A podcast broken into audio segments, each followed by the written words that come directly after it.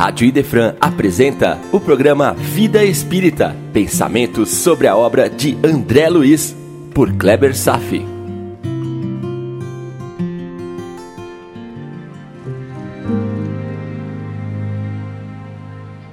Olá, amigos, tudo bem? Estamos nos aproximando do final, do grande finale do livro Nosso Lar. E é o momento mais desejado por André Luiz é o reencontro com a sua antiga família no mundo terreno.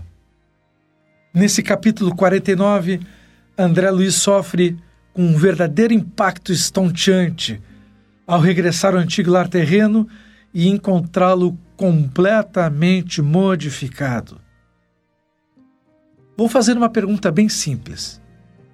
É lógico que apenas vai entender essa pergunta quem já leu esse capítulo. Você está lendo o livro junto com essas pequenas análises que eu tenho feito no programa Vida Espírita? Mas vamos lá. A pergunta é a seguinte: Você conseguiria? A aflição e um pouco de ansiedade começa naquele momento em que Clarencio, ao se despedir dele, nas ruas do Rio de Janeiro, assinala: você tem uma semana ao seu dispor. Depois de tantos anos de aflição e sofrimento no umbral, oito anos, após um período de um ano de dedicação e aprendizado nas câmaras de retificação, com a supervisão direta do ministro Genésio, a preceptoria direta de Narciso e Tobias. De repente, André Luiz é liberado por sua conta, por conta de sua consciência, para visitar seus entes queridos que ficaram. E ouve seu protetor dizer: Você tem uma semana ao seu dispor. Já dá um certo friozinho na espinha. E para melhorar a situação, ainda houve a confirmação definitiva de sua autonomia naquela singela exclamação. Passe bem, André. Agora sim, é deflagrado o grande momento da provação. Agora começa o chamado testemunho, ou seja, provar na prática que realmente aprendeu a lição. Sozinho, ou melhor, apenas ele e Deus. Passos trêmulos, indecisos, chegou ao antigo lar. Olha lá, mobília nova. Onde estão as fotografias da família? Quantos e quantos espíritos já passaram pela mesma situação e ainda passam? Quantos lares domésticos são visitados diariamente pelos entes queridos que se foram? E algumas vezes se foram em situações menos privilegiadas, sem preparo, sem apoio, com o único propósito de reclamar atenção, gritando para um vazio sensorial. Os encarnados não ouvem, não têm ressonância com que estão os vivos. Ele grita, ele clama: socorro, me ajuda, eu quero me comunicar, me ouçam, me ouçam. Será que os sentimentos dos encarnados se preservam, apesar do tempo? A sensação de vínculo familiar é o mesmo na mente de um encarnado em comparação ao desencarnado? André Luiz sentia aos poucos um sentimento de opressão, mesmo com todas as conquistas que ele já obtinha. E é justo se diga que ele, nessa situação, encontra-se dentre um número de privilegiados. A maioria ainda não conquistou cabedal espiritual para manter-se em sereno diante os contatos com seus familiares ainda vivos, em ambiente familiar. Imagina o drama de encontrar aqueles de quem você mais ama ao desamparo, porque você não foi prudente o suficiente para deixar um legado, seja material ou de um preparo espiritual. Imagina o desencarnado em desespero, porque na sua partida não deixou um legado de esperança, mas um ambiente de tormento e discórdia, não encontrando no mundo espírita um conforto e, por desespero, busca contato com os que ficaram, mas no ambiente se defronta com uma atmosfera de rejeição criada por ele mesmo e sua família. Imagina que os desdobramentos na vida espírita normalmente encontra tais dificuldades, tamanha dor e sofrimento, por conta de uma profunda falta de educação espiritual. Não digo daqueles que não frequentavam cultos e templos, mas das pessoas que, apesar de fazerem parte de um culto ou de uma religião, mesmo assim, não compreendiam as mensagens mais profundas e acreditavam na compra de seus lugares especiais nas arquibancadas celestes. E de nós? Ser espírita é garantia de livre acesso aos reinos de luz? Podem acreditar que uma boa parte ainda se ilude. Acham que leram o livro dos espíritos sabem que existe mediunidade, discursam sobre a eternidade e reencarnação, mas não modificaram um ceitil durante toda a vida e acham que vão desfrutar no reino dos eleitos, por ilusão. Educação espiritual é um caminho árduo, individual, requer assumir decisões e praticar virtudes todos os dias, apesar das intempéries. Também, se não fosse dessa forma, como adquirir os méritos? Por que admiramos tantos anjos, os santos? Por que admiramos tanto a Jesus? Será porque eles ficaram supervisionando os homens de seus tronos confortáveis, emitindo opiniões, ora aqui, ora acolá? sem mexer uma palha pelo seu semelhante? Vamos pensar em Jesus por um minutinho. Jesus é o governador do planeta Terra. Quando o planeta nem existia, era apenas um projeto na mente divina, Jesus já era o Cristo, um ser incorpóreo e pertencente a um grupo de tantos outros Cristos a trabalhar diretamente sob comando de Deus com acesso direto a Ele, de uma forma que nenhum ser humano ou espírito elevado consegue nem compreender. Talvez nem os anjos consigam conceber como Jesus mantém o seu diálogo direto com Deus. Pois bem, imagine que, mesmo nesse patamar de inconcebível luminosidade, sublimidade, ele ainda tornou-se carne, vindo até nós há dois mil anos, respirando que nem os homens, comendo, bebendo, dormindo, caminhando, passando frio e calor. Isso mesmo, ele esteve aqui entre nós. Às vezes parece que muitos não entenderam, não caiu a ficha que um ser tão magnificamente crístico, pois que ele era a própria luz, ministro direto de Deus. E olha, e tem gente que ainda se encontra na fase de discutir a existência de Deus.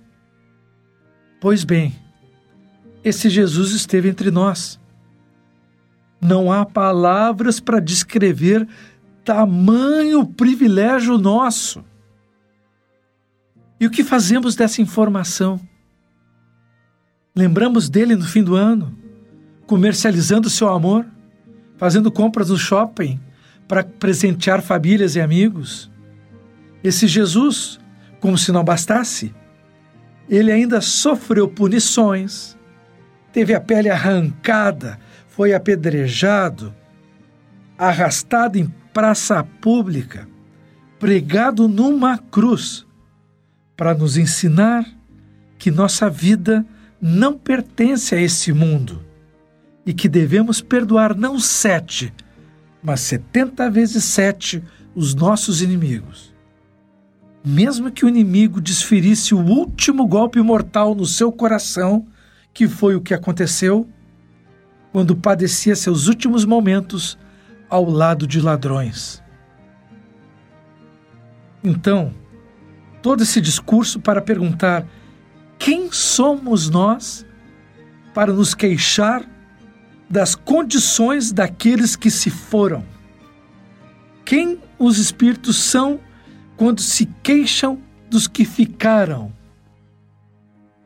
André Luiz, apesar da angústia de encontrar um lar modificado por uma nova vida reconstruída entre a sua ex-esposa Zélia e o Dr. Ernesto, ainda que tenha permanecido em pleno congelamento emocional diante do novo quadro que se desdobrava, conseguiu buscar fôlego e repensar um pouco diante do impacto que a situação se desdobrava diante de si.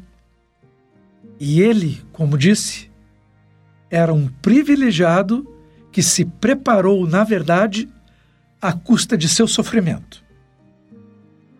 Nos primeiros instantes de contato com a nova realidade, confessou que um corisco não fulminaria com tanta violência do que o impacto de ver Zélia em um novo casamento. E congelou por instantes. Foi conhecer Dr. Ernesto. Teve ímpetos de odiar o intruso com todas as forças. Mas aonde estava o homem velho? Aquele André Luiz descrente do passado já não estava mais lá. As novas lições agora exerciam poderosa influência em seu espírito. Como ele disse, abre aspas, já não era eu mesmo o homem de outros tempos, fecha aspas. Inexoravelmente, nascia o homem novo, sem mais espaço para o homem do passado.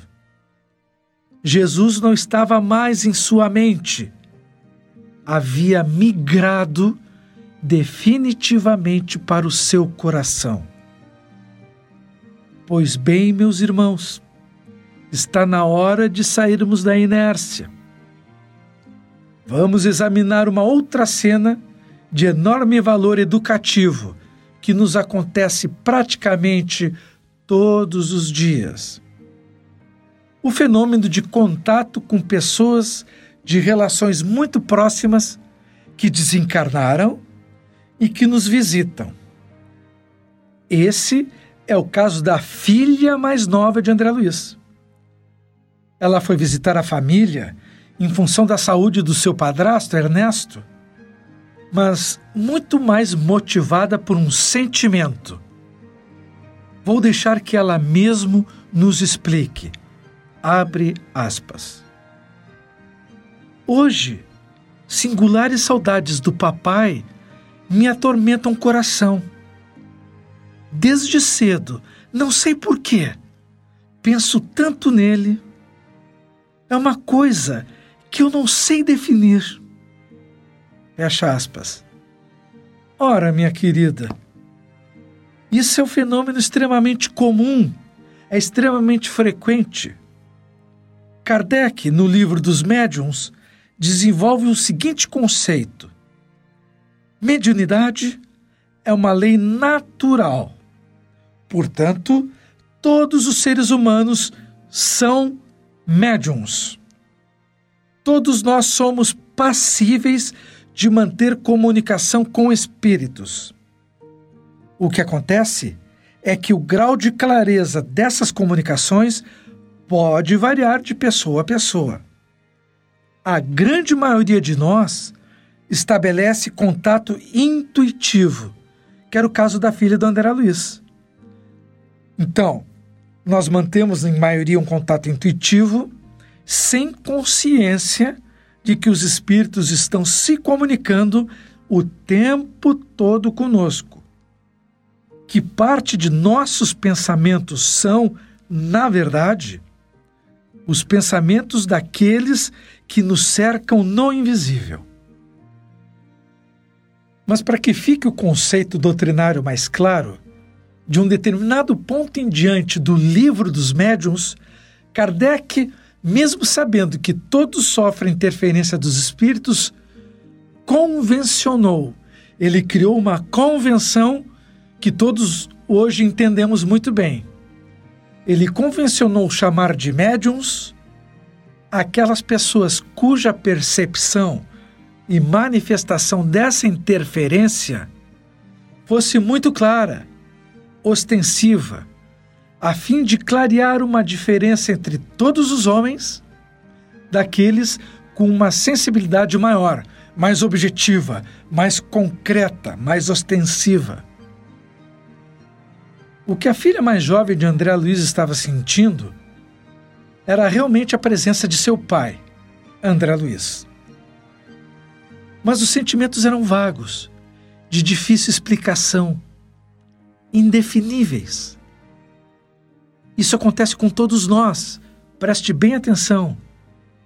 Isso acontece com todos nós, naqueles momentos indefiníveis de troca de humor repentino, o surgimento de pensamentos repentinos ou sensações incompatíveis com a realidade que está vivendo naquele momento. É aquela sensação do que estranho, não sei porquê, mas de repente comecei a pensar em Fulano.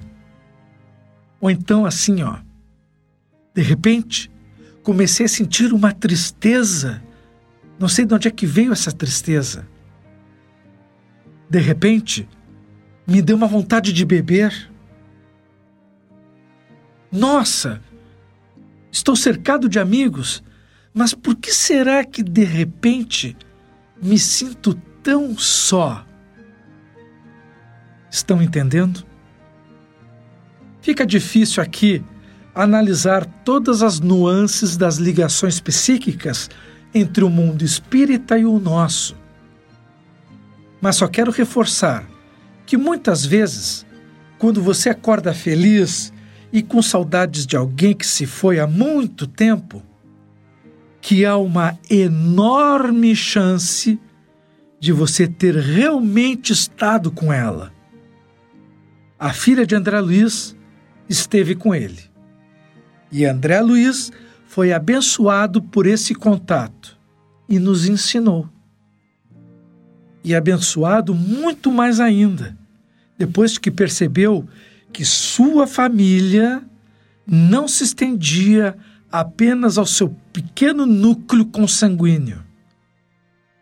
Era abençoado por perceber que sua verdadeira família se constituía de centenas de enfermos nas câmaras de retificação e estendia-se agora para toda a comunidade universal. Brilha o homem novo. E vamos continuar o nosso último programa semana que vem. Cidadão de nosso lar. Obrigada pela audiência na Rádio Defran e tenham todos uma boa vida.